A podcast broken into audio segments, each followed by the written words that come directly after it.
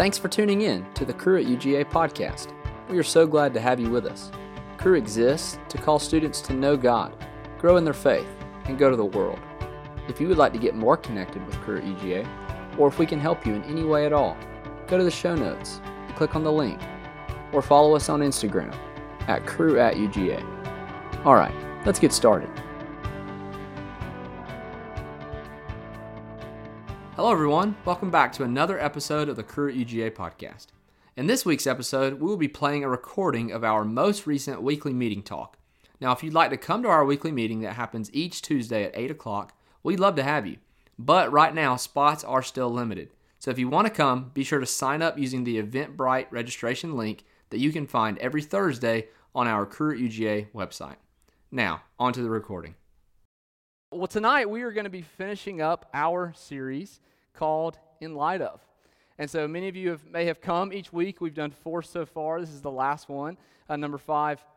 And in this series, we've been talking about the many attributes of God or characteristics of God. And then, where the title comes in, in light of these attributes, we're exploring what does this mean for us? What does it mean for me as a follower of Jesus? What, what impact does this have on my life? And so that's what we've been doing in this series. And so, just a quick note on God's attributes. We really haven't talked about these a lot um, in, in, many, in much detail. But for all you note takers, it's going to be on the screen. And really, for anyone who, who just like loves theology, that's your thing. Well, this is Theology 101 right here. Uh, this is what, what many theologians or Christian thinkers uh, talk about when they talk about the attributes of God. And so, attributes of God, they're largely, largely two categories. And so, the first category um, is God's incommunicable attributes. So, it's on the screen incommunicable. Notice the in, the prefix in, meaning not, and so not communicable. These attributes or characteristics are only ones that God has. Only God has these attributes. And so, though we as humans were made in his image, incommunicable attributes, humans, we do not share these with God in any way. And so, in our series, we've actually talked about a few of these. And so, for example, Alan, the very first week, talked about God's sovereignty, God being in control. We as humans, we are not sovereign. We are not in control like God is in control. And so, that is an attribute that only belongs to Him. We've also talked about His independence, His self existence when we talked about creation. Remember, that's all God stuff. That is not us, that is God only. And then Daniel talked about God being the Logos or the almighty force behind all things.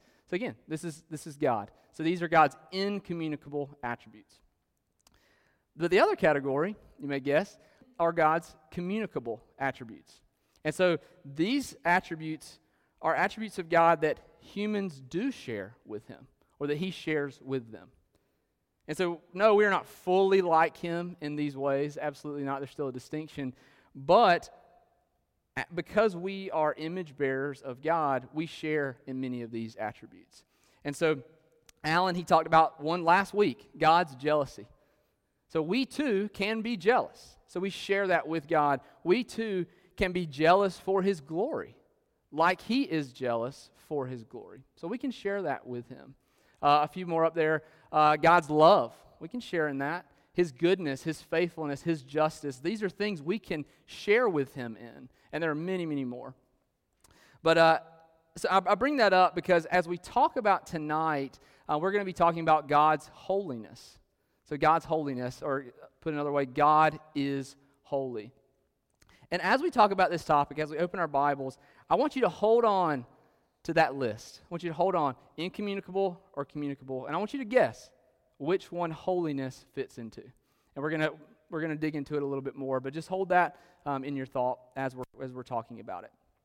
Um, but as we get started, I want to pray for us, and then, uh, and then we're going to open, uh, we're going to open up more. God, we are thankful to be here. God, thank you for bringing us here. God, thank you that we can worship you um, as a community of, of people. And um, God, I just, I just pray that tonight would you open the eyes of our hearts to see you more um, to love you more, to worship you and, and live for you um, more. Um, God, would you do this talk, do this text in us? God, will we be changed by it?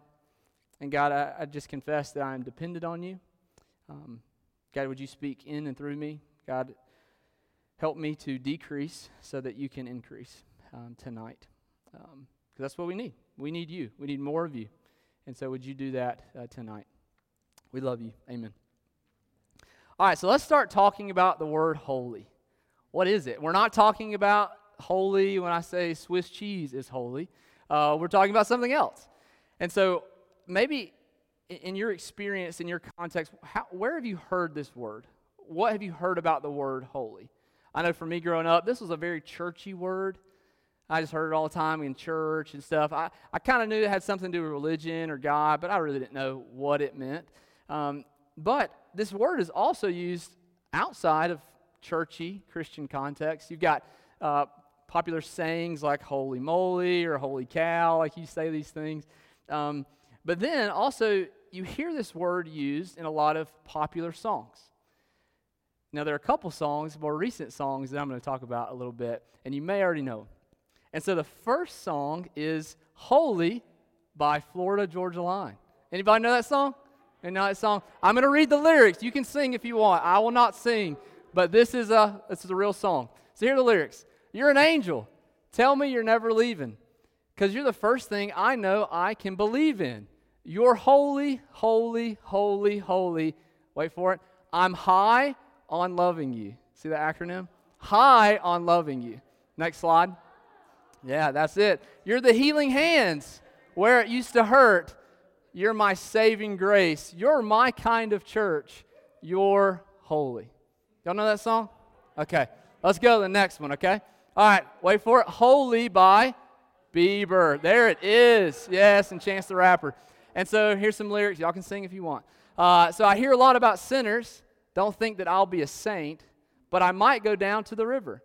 Because the way that the sky opens up when we touch, yeah, it's making me say, Next slide. There it is.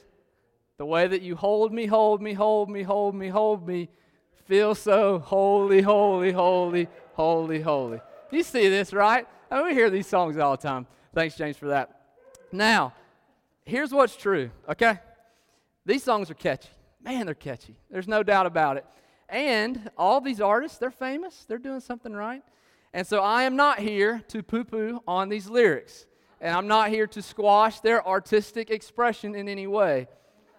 But they're interesting, right? There's some pretty interesting lyrics when we think about the word holy. And, you know, especially in this romanticized, sexualized way that they're talking about it, I don't think it gives us a ton of clarity on what this word actually means. And what's, what's nuts about these songs is they have very intentional religious symbolism in these songs throughout all the lyrics. Um, but I really don't think they're nailing it when we're thinking about what does it mean? What does the word holy mean, at, at least uh, biblically speaking? Especially, they're not nailing it when we talk about God is holy. And so we've got to clear this up. We've got to talk about what does this actually mean? Where do we, how do we see this in the Bible? So, biblically speaking, the word holy is often used to describe something or someone that is other. Something that is other. In the Bible, we see this word used to relay a separateness or a set apartness of what or who it is describing. That's how we see it. Another way you can say this is if something is holy or someone is holy, it is unique. You know, an example of this in the Bible is when Moses, when he encounters the burning bush in Exodus, God tells him that he's standing on holy ground. You see, the ground around the bush is unique, it is separate, it is set apart compared to the ground around it. Also, biblically, in th- with this idea of holiness comes a sense of purity or something being pure. You know, when something is described as holy, it means it is free from any stain or blemish. It's fully perfect. And because it's so perfect, it is immaculate in its detail. And with this comes a great sense of beauty that is with this type of holiness. And so I think a helpful metaphor for this would be the sun. Think of the sun. Not every metaphor is perfect, but, but this is our metaphor. You can throw that picture up. So you see, in our solar system, The sun is in many ways unique, and it is a powerful source of light for us. And so, though millions of miles away from us, it puts off so much light and so much heat that it warms us and the planet surrounding us. And what's so powerful about our sun is that the closer we get to the sun, the more dangerous it becomes for us because of the pure intensity of the sun. And so, for the sake of this metaphor, I know it's not perfect, um, we could say that the sun is holy because it is set apart or it is unique as well as intensely pure. So, though the Bible references a variety, uh, references holiness in a variety of ways, I think the most important use of this word is to describe God Himself. God is holy. The Bible affirms that God, Yahweh, is holy. And in fact, it's because God is holy, the other references to holy things, they get their holiness from God's holiness. Like the burning bush, it was holy because God is holy and made it holy. And so, more about God's holiness. A very familiar, maybe famous passage in the Old Testament. This is in Isaiah 6. And so, when Isaiah the prophet, when he sees the vision of God as he is in the throne room, there's angels surrounding God, and the angels are crying out, Holy, holy, holy is the Lord of hosts. The whole earth is filled with his glory. Notice the repetition Holy, holy, holy. It's very intentional, y'all. Very intentional. There's emphasis there. It's, it's doing something. You know, it's interesting. You can look through your whole Bible, and the only attribute of God in the Bible that is described in this way, repeated three times, is holy. The only one. The Bible does not say God is love, love, love. The Bible does not say God is justice, justice, justice. The only time in the Bible where this kind of repetition is used for God is that He is holy, holy, holy. Why? What's that doing? What does this mean? Well, it's because God is transcendently set apart. This word transcendent is defined as exceeding usual limits. That's God. Exceeding all usual limits.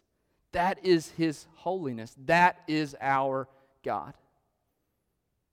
God, He is the sum of all supreme moral goodness in the universe and absolute greatness of the universe. That's God's holiness. God is exalted in His majesty and in His glory, and his glory consumes all of the universe. That's his holiness. God is above and beyond everything else in the universe. He is one of a kind. He is a cut above the rest. He is very, very unique. God is also pure, meaning God has no blemish, no stain, no imperfection. And because He is this way, Nothing imperfect can be anywhere around him without being totally consumed. Like if we were to get too close to the intensity of the sun, those who are not holy, who have imperfection, who have blemish, who have stain, if they were to get around God, they're in terrible danger of getting too close because of His holiness. And that's not bad. In fact, that is very good that our God is that pure, that holy, and it shows his infinite beauty. There's nothing in creation like him. God is utterly and transcendently separate, a class of his own. Our God is holy, holy, holy. That's our God.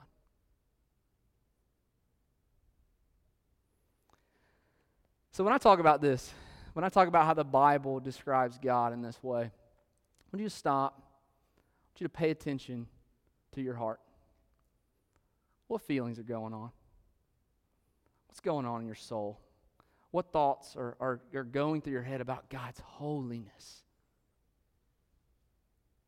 You feel confused? Because this is just so much to take in? Do you feel worship welling up in you because of just how unique He is? Do you feel anxious? Do you fear do you feel fearful? Because man, if God's this way, then what does that mean for me? How can I be with him if I'm not this way? Do you feel cold to this reality? Doesn't matter. God's holy. It could be anything. What condition is your soul in right now as we talk about God's holiness?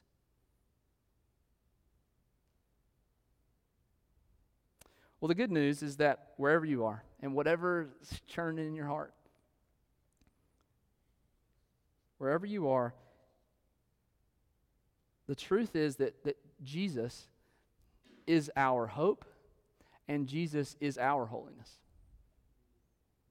Jesus Christ, the holy Son of God, holy Son of God, is where our souls find rest and can come alive when we experience the reality of God's transcendent holiness.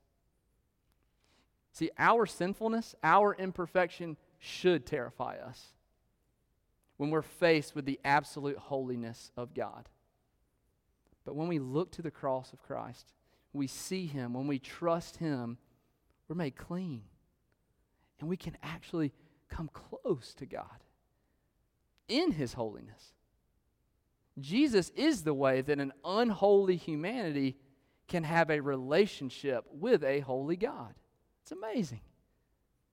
And it's not like God loses any sense of his holiness by letting us be close to him. Absolutely not. In fact, Jesus, he, he bridges the gap for us. He gives us his holiness. He provides hope for us to know and enjoy God as he truly is, which is holy, holy, holy. This is the God we get to know and enjoy forever. You know, as I talk about this, uh, the reality is my words, especially the time we have, they cannot adequately describe the beauty, the majesty, the glory of God's holiness. Can't do it. I can try all I, all I can up here. I can't do it. God has to work this in our hearts. But what's amazing is that now, right now, and for all of eternity, we are given access to see God as He is, experience the fullness of Him, to know and enjoy His beauty and His holiness forever. We get that because of Jesus, to know this God as He is. But for the sake of tonight uh, and, and the rest of our time, let's talk about our series. let's talk in light of. If God is holy, what does this mean for me? What, what implication does this have on my life? Well, to do this, let's look at one passage from the New Testament. This was written by the, uh, the Apostle Peter. Uh, he, he followed Jesus when Jesus was, was on earth. So this is 1 Peter chapter 1, starting in verse 13. Speaking up, uh, therefore, we're going to stop. therefore, we've got we've got to talk about this word for a second because what's true about this word is when you're reading scripture, when you see therefore, you've got to stop, you've got to pump the brakes and say, what is the therefore, therefore? So when you see it, what is the therefore, therefore? Well, if you were just to look back on the verses right before this, you would see why this therefore is here. And I'm not going to open it, but I'm going to briefly summarize it. What's going on here? Peter is reminding the church, reminding these believers of the living hope they have in the gospel. He's just spelling it out for them. And this is the very same hope that's ours. It's the hope that I was just talking about of Jesus being our holiness. This is our hope too. And so, this, therefore, in a lot of ways, is the in light of of this series of our of our talk tonight in light of the hope of God's transcendent holiness and the relationship we have with Him through Christ. Therefore, let's read. Therefore, preparing your minds for action and being sober minded, set your hope fully on the grace that will be brought to you at the revelation of Jesus Christ. So, what's going on here? Paul is saying, uh, prepare yourself, be sober minded, and set your hope fully on the grace that's going to come to you when Jesus comes back. Jesus is coming for you. Uh, he's going to take you with him, and you're going to and, and be with him for, for eternity. So set your hope on a, a world made new because of Jesus coming back. As we keep reading. As obedient children, do not be conformed to the passions of your former ignorance. But as he who called you is holy, you also be holy in your conduct. Since it is written, You shall be holy, for I am holy. Y'all see that? Y'all see the connection? Because of the grace of Jesus, because of the hope that is ours in the gospel, we've been made children of God. Children. The holy, holy, holy God is our Father because of Jesus. And as his children, we're called into something. We're called into a way of being, a way of living. Do you see it? It's right there. We are called to be holy as God is holy. Remember at the beginning, I talked about the incommunicable and communicable. Would you be surprised if, communi- if, if holiness is actually communicable? That we share in? We are invited to share in God's holiness. It's true, it's right here in the text. The Bible affirms that holiness is communicable, that we can share in it. You see, this passage, it, it's, it's one of the most clear in light of connections that we have. In light of God's transcendent holiness, we are called to be holy. We, as God's children, are called to share in this. And God wants it that way for us. We are called to be set apart. We're called to be separate. We're called to be pure. We're called to live holy lives in all of our conduct.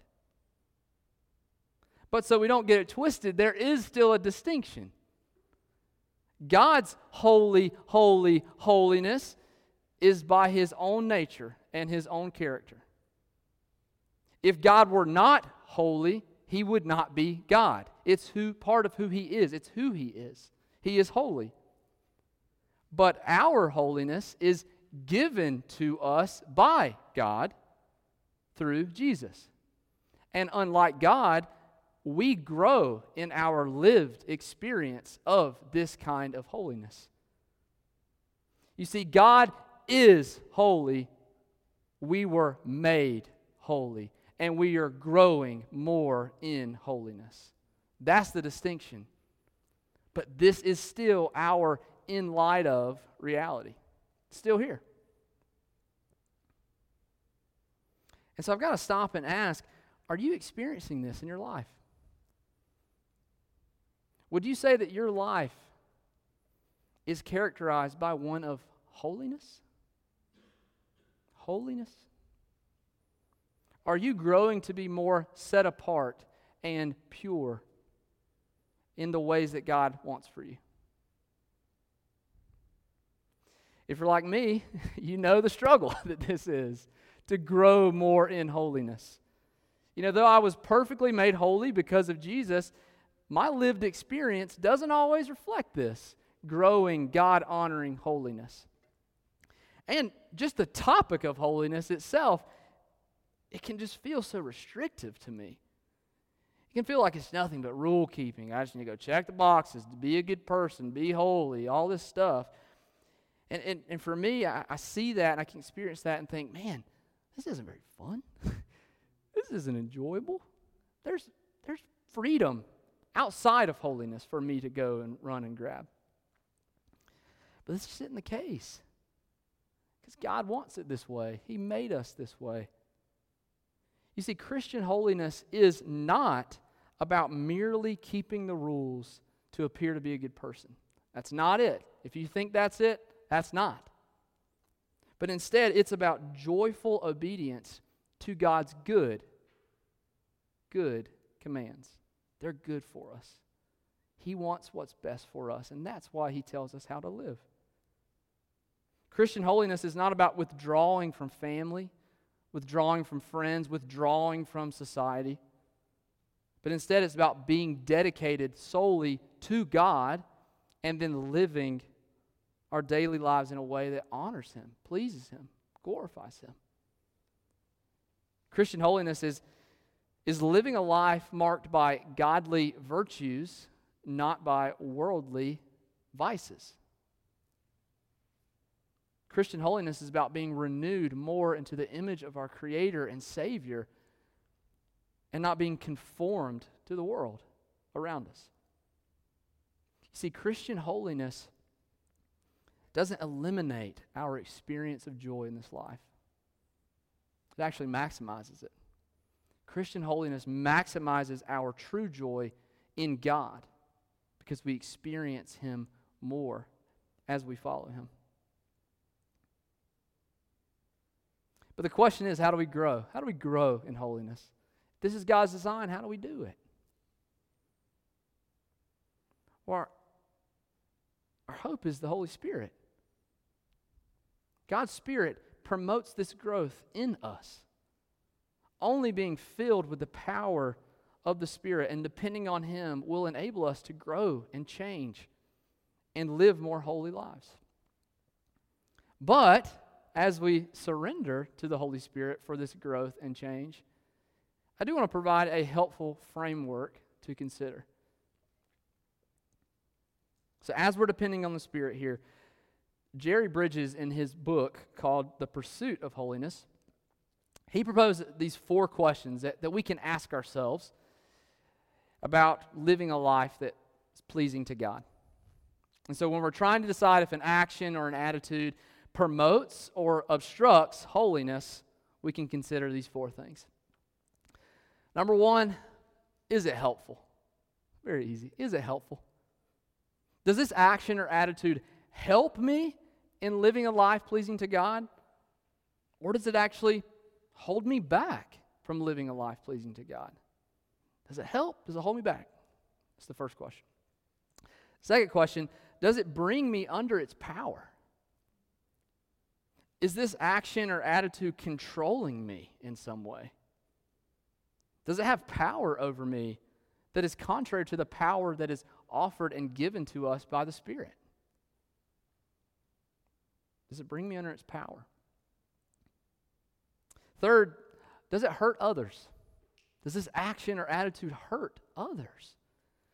If we were called to honor and respect other image bearers and love our neighbor as ourselves, is this action or attitude is actually causing harm to other people?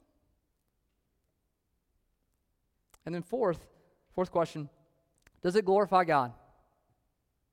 Does this action or attitude, does it increase or decrease my satisfaction in God so that I can live more fully to worship him and glorify him by my life with my life?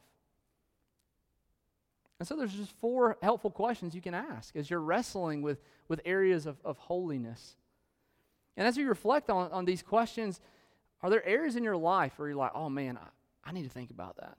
I need to think about that area. I would encourage you in a posture of humility, ask the Lord to meet you in that area. Go before Him with these questions. Get your Bible and pray God, reveal to me what's true. Show me what this means to live a holy life. And additional help, you, you may be like, goodness, this holiness stuff, I, I have so many questions. I don't even know what this means. This is just wild to me. Um, I want to give you one more resource. It's, it's a book. Uh, it's called "The Hole A Hole A Hole in Our Holiness" by Kevin DeYoung. Um, really, it's a punchy book. It's pretty punchy, uh, but it's so good because it addresses this from a very gospel-centered approach, like it needs to be. It's not following rules; it's living out our identity as a holy one and a child of God.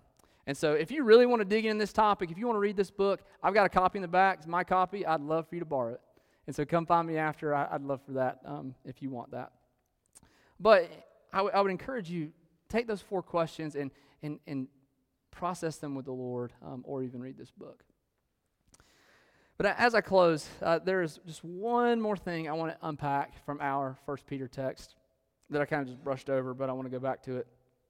So in verse 16, if you want to look at it, uh, it's not going to be up there, but you can see it. Um, it says, verse 16, For it is written, Be holy as I am holy. What's Peter doing there? For it is written. Written what? Written where? What are you talking about? Well, Peter, he's referencing the book of Leviticus. Yes, that Old Testament book that we just whoop, go right past because uh, of all the, the, the, Jewish laws that are in there. But, but this is, Peter's referencing this, and he's doing it for a reason. Because in the book of Leviticus, God gives this command be holy as I am holy over five times throughout this book. So, why? What is God getting at when he says that in Leviticus? And why does Peter connect it? Well, just one really significant reason for this goes back to the idea of, of being holy means being set apart or being unique. So, God in Leviticus, He's reminding the Israelites, y'all, there's no other God like me. I know you're surrounded by all these nations. They have all these other gods, gods they created, gods they bow down to. But listen, I'm the only one. I am the only true God. I am different. I am unique. I am the one true God. And so, as God is reminding them of this in Leviticus, He tells them, Because I am different and because I am your God, I want you to be different. I want you to be different than the other nations around you because I'm different and I'm different than their gods. I want you to dress differently. I want you to act differently. I want you to treat one another differently because I am different. And as you live differently, many blessings are going to come out of this. But one in particular blessing, it's not even for you. But the blessing is the other nations around you are going to see me. They're going to see me, the only true God, through the way you live. As you live differently, your set apartness will show them my set apartness. Be holy as I am holy. That's so cool. That is so cool. That's such good news. That's goodness. That's a privilege. That is a joy for us too. We get to show off God. We get to show the world God's character. We get to show and tell the world how unique, how wonderful, how amazing He is. And as we obey Him and as we live our lives to please Him, live our lives differently, He gets more worship from us, but also from all the other people around us that see Him in our lives. So let me pray. God, we stop and praise you for being different. God, you are love, you are justice, you're mercy, you're compassionate, you're slow to anger, you're abounding in steadfast love. You're holy. Holy, holy. God, there's none like you. You exceed all usual limits. And that description doesn't even do it to fully describe who you are and what you are like. And so our jaws drop when we look at you and we see you and we encounter you. So, God, help us. Help us live holy lives. Help us be who you've called us to be. Help us not take lightly your desire for us in this way. But God, help us not to try to do it on our own. It won't work. Holy Spirit, do this work in us as you promise you will. Complete the good work that you started in us. Make us grow in holiness. And thank you for making us holy in Christ. God, we are in all of you. And we ask that you would empower us to live exactly how you've called us to. Not more and not less. God, help us to live holy lives. Amen.